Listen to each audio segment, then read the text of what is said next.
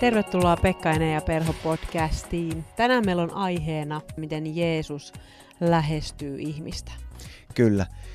Moni on nostanut esiin erilaisuutta ja erilaisuutta, erilaisuuden ihanuutta ja, ja sitä, miten jokainen ihminen on arvokas. Ja nämä on sellaisia kristillisiä arvoja. Jos me katsotaan historiaa taaksepäin, niin todellisuushan on se, että kristin usko on nostanut esiin jokaisen yksilön arvon. Kristin usko on painottanut sitä, että jokainen yksilö on arvokas.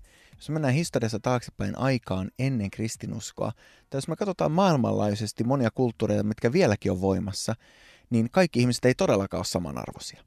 Esimerkiksi riittää mennä Intiaan nykykulttuuriin, missä edelleen kastijärjestelmä on tosi isossa asemassa ja eri arvoistetaan ihmiset ihan sen mukaan, mihin perheeseen ne on syntynyt. Jos sä satuit syntymään nelosen kastin perheeseen, niin sit sut on tuomittu tekemään fyysistä työtä koko loppuelämän ajan. Tai jos sä satuit syntymään Brahmanin kastiin, korkeimpaan kastiin, niin sitten sulla on valtava potentiaali, jos sä tämän elämän elät hyvin, niin seuraavassa elämässä voit syntyä lehmänä. Ja kun me ollaan siellä oltu Intiassa paikan päällä, niin me ollaan nähty se, että miten oikeasti ne aidosti käsittelee ja kohtelee toisiaan eriarvoisesti. Joo, toi itse asiassa justin tulee heti mieleen storeja, kun oltiin justiin, mehän mentiin itse asiassa kihloihin Intiassa. Totta. Mentiin kihloihin siellä ja siellä sen todella näki sen tasa-arvon puutteen, että mitä on oikeasti, kun ihmiset eivät elä tasa-arvossa. Mm. Siellä pystyy korkeamman kastin ihmiset ihan ryöstää köyhemmiltä. Ja se vaan kuuluu siihen kulttuuriin. Että jos puhutaan niin tasa-arvon kokemisesta ja tasa-arvon kokemattomuudesta, niin kyllä se oli siellä niin voimakkaasti läsnä, että sen näki ihan omin silmin, kuinka, kuinka sitten köyhemmiltä voitiin leikata käsiä irti, että ne ke- kerjäisi paremmin ja nämä rahat meni sitten ihan suoraan niille vähän paremmalla kastilla oleville.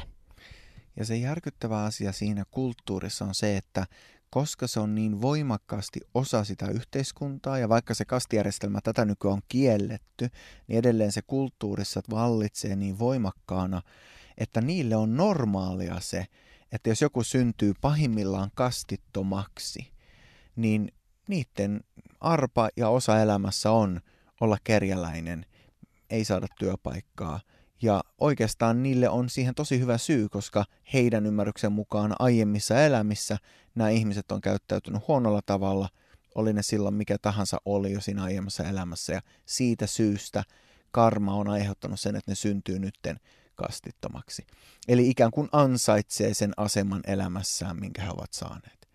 Eli tämä eriarvoisuus, mikä tätä nykyään näkyy eh, Intiassa – Mä oon käynyt myös Etelä-Afrikassa, missä on ollut apartheid, eli mustien ja valkoisten väliset erot valtavan suuria ja syrjintä todella suurta. Ja vaikka sekin kiellettiin vuonna 1994, niin kun mä olin siellä viisi vuotta myöhemmin vuonna 1999, mä oon sen verran vanha, että mä olin 99 vuonna jo matkoilla, niin siellä oli edelleen nähtävissä katukäytävillä mm, kaupoissa se eriarvoisuus, miten tummaihoisia kohdeltiin valkoihoiset, monet niistä oli kouluttanut koiransa niin, että jos tummaihoinen tulee heidän tontilleen, niin koira automaattisesti hyökkää. Eli siellä oli tällainen tosi voimakas eriarvoisuus edelleen siinä kulttuurissa. Ja kaikki tällainen on järkyttävän väärin. Ja, ja kristinuskohan opettaa niin selkeästi kuin että joka ikinen yksilö on arvokas. Uudessa testamentissa Paavali esimerkiksi kirjoittaa, että ei ole enää kristi, ei ole enää juutalaista tai ei-juutalaista, ei ole enää miestä tai naista, ei ole enää kreikkalaista tai roomalaista. Te olette kaikki yhtä Kristuksessa. Te olette kaikki samanarvoisia Jeesuksessa. Ja tämä on yksi, mitä Paavali painottaa myös kirjeissään, että te ette myöskään sen taloudellisen aseman mukaan voi syrjiä ketään tai suosia ketään, vaan jokaista ihmistä tulisi kohdata arvokkaana yksilönä ihan sen takia, että hän on ihminen. Ja tämä on niin kuin kristinuskon perusta, joka ei todellakaan ollut itsestään selvää esimerkiksi roomalaisessa yhteiskunnassa, jonka keskelle Paavali tämän kirjoitti. Siellä oli todella eriarvoisia asemia. Roomalaiset, niillä oli täys oikeus vaatia, että ei-roomalainen esimerkiksi kantaa niiden taakkaa.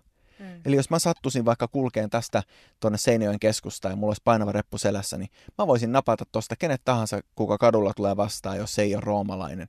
Ja vaatia, että se kantaa sen mun taakan. Ja tietty matka on se, mitä se maksimissaan sai kantaa. virstaan verran, muistaakseni niiden aikojen mittojen mukaan, mikä vastaa muistaakseni noin yksi ja puoli kilometriä. Ja, ja siihen aikaan oli tietysti liikehdintää sitä vastaan. Vastustettiin hirveästi sitä, että tulee joku porukka, joka syrjii muita. Ja siihen aikaan oli erilaisia puolueita. Oli selottien puolue, jotka sanoi, että meidän pitää ottaa väkivallalla valta pois roomalaisilta. Esimerkiksi Simon selotti, yksi Jeesuksen opetuslapsista kuului siihen puolueeseen ja olisi ollut todellakin valmis tarttua miekkaan ja tappaa roomalaisia, että Jeesuksesta tulisi kuningas ja saataisiin uusi valtakunta tänne maan päälle. Sitten oli essealaiset, jotka sitten ajattelivat, että ei kun meidän tehtävä on vetäytyä ja mennä pois. Meidän pitää paeta erämaahan ja aloittaa uusia kyliä, uusia kaupunkeja, missä me keskenään voidaan olla yhtäarvoisia. Meidän pitää paeta näitä roomalaisia. Ja Jeesus taas tuli ja sanoi, että ei, meidän ei pidä käyttää väkivaltaa. Meidän ei myöskään pitää niin kuin, oi, paeta tätä, vaan meidän tulee kohdata tämä tilanne. Mutta, mutta Jeesus kohtasi sen toisenlaisella tavalla. Tästä on useampi teologi kirjoittanut eri kirjoja. On tullut sellainen käsite kuin The Third Way of Jesus, Jeesuksen tapa toimia. Ja on sellainen erikoinen raamatun paikka, mikä voi olla vaikeasti selostettava, missä Jeesus sanoo, että jos joku pyytää sua kävelemään tietyn matka hänen kanssaan, niin kävele tuplasti. Ja jos joku pyytää ottamaan sulta sun eh, viitan oikeudenkäynnissä, niin anna hänelle sun paitakin. Ja nämä säännöt on tosi outoja niin kuin meidän kulttuurissa siitä, että mitä ihmettä Jeesus niin kuin, vaatii näitä ihmisiä tekemään. Mutta kyse on sen ajan kulttuurista ja roomalaisista säännöistä, jotka silloin oli vallassa.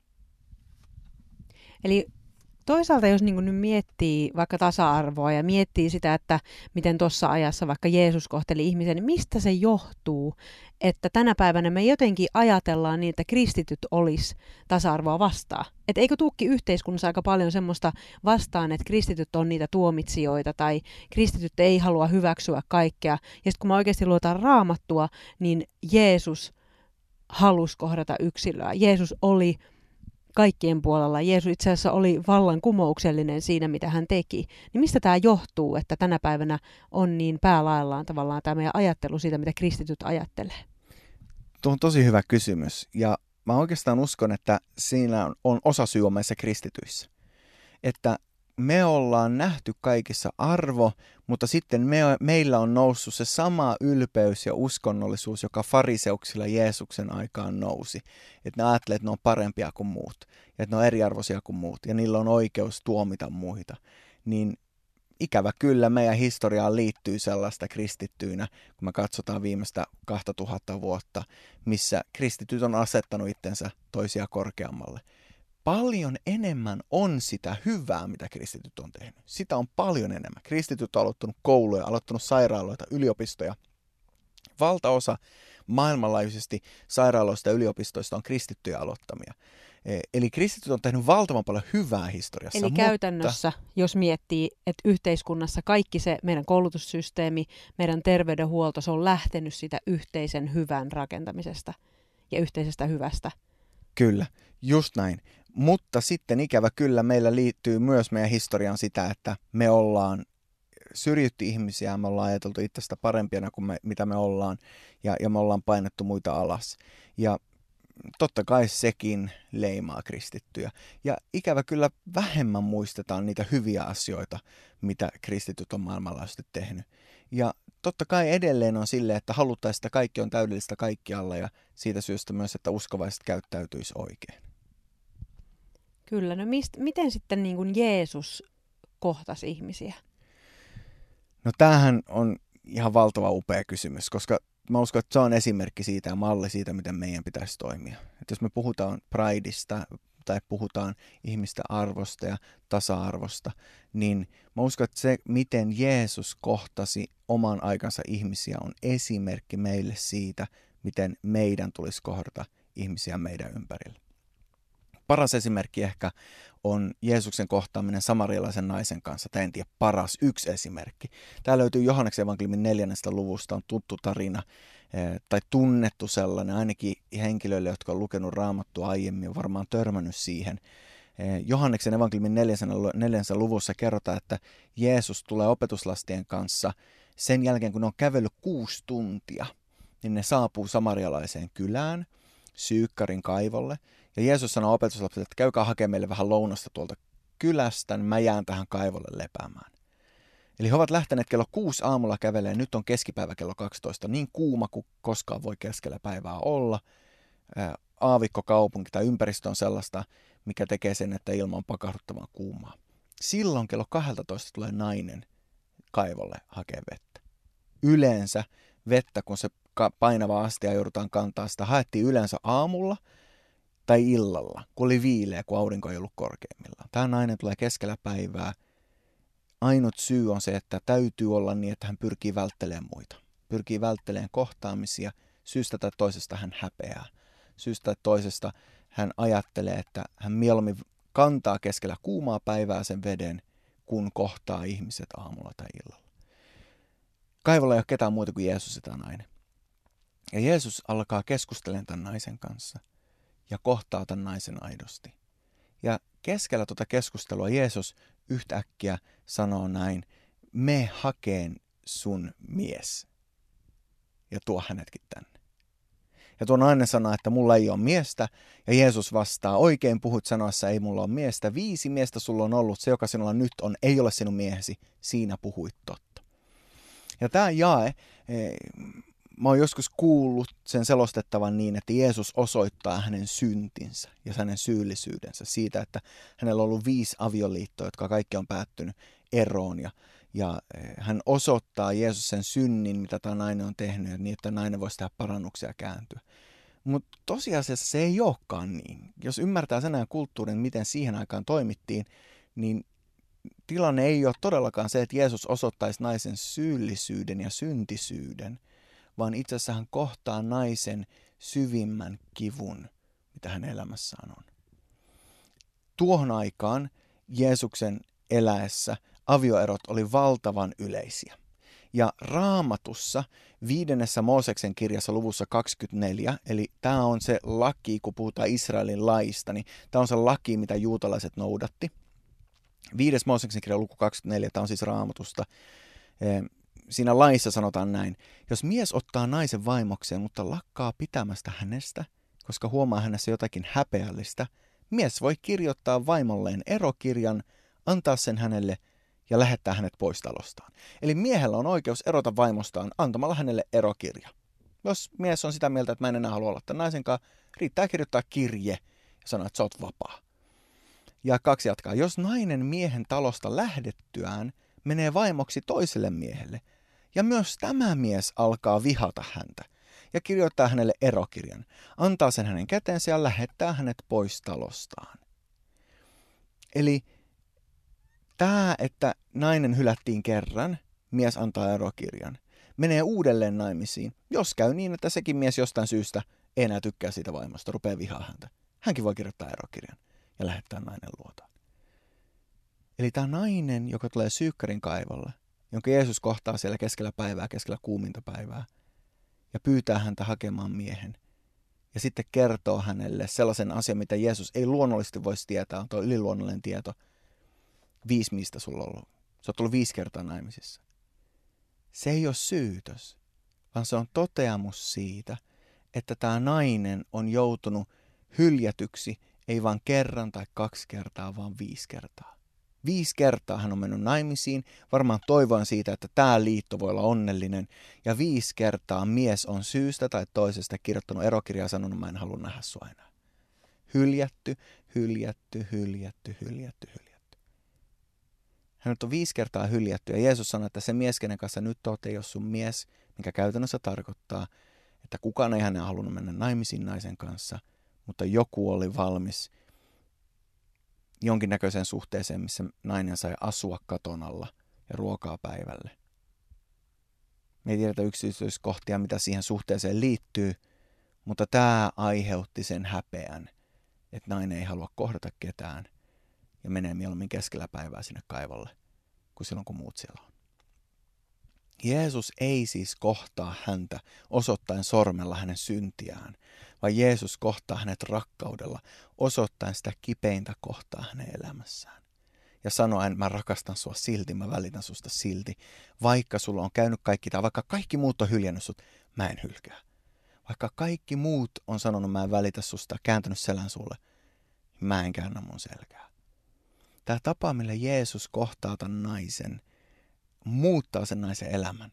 Ja itse asiassa raamatussa kerrotaan, jos jatkat lukemaan sitä lukua neljä Johanneksen evankeliumissa, että nainen menee sinne kaupunkiin ja rupeaa kertomaan kaikille.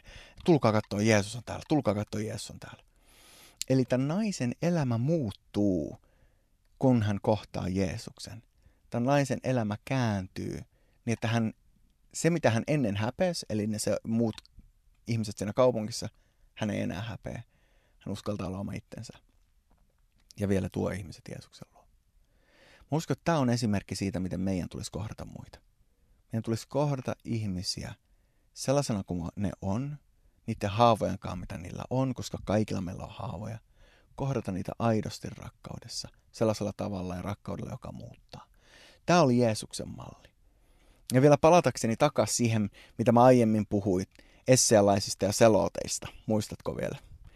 Niin Jeesuksen kolmas tapa oli, että hän opetti sen ajan ihmiselle, että jos joku lyö sua oikealle poskelle, käännä hänelle vasenkin. Jos joku yrittää oikeutta käymällä viedä sinulta paidan, anna hänelle viittasikin.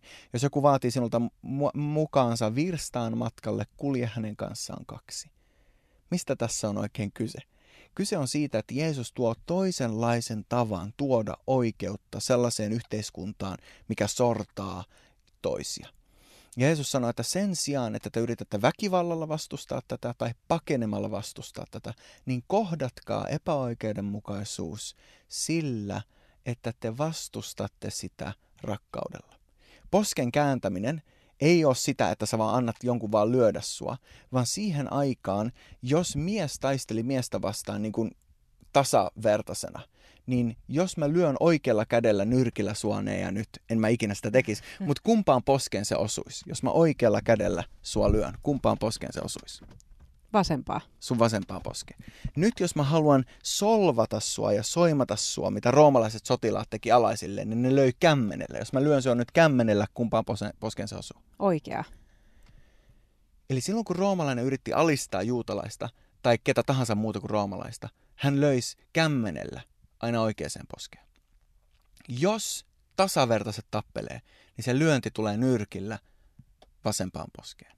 Eli Jeesus sanoo, jos joku lyö sua oikealle poskelle, eli kämmenellä häpäistääkseen sua, niin käännä hänelle sun vasen poski, eli uhkaa häntä ja sanoo, mä oon valmis kyllä tappeleen sunkaa, mutta silloin mä haluan tapella sunkaan niin kuin mies miestä vasta. Mm-hmm. Tässä on mun vasen poski, lyö tähän, jos aiot mua lyödä.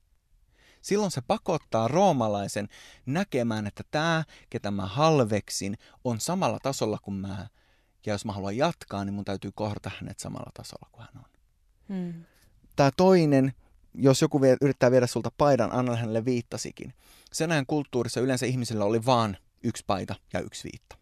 Ja oli häpeällistä viedä keneltäkään molempia. Esimerkiksi jos lainas rahaa, niin pysty panttina ottaa paidan, mutta ei viittaa, koska viittaa käytettiin yöisin sille, että nukkusen peittona.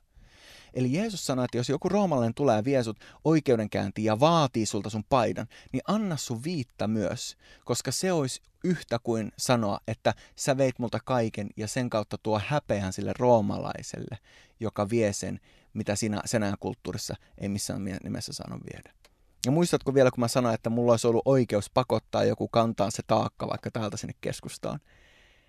Jeesus sanoi, että jos joku vaatii sua mukaansa virstaan matkan, kulje hänen kanssaan kaksi. Miksi näin? Ensimmäinen virstas roomalaisella oli oikeus vaatia se. Mutta sen jälkeen hän ei saanut vaatia enempää, vaan siinä vaiheessa hän olisi pitänyt ottaa taakka takaisin.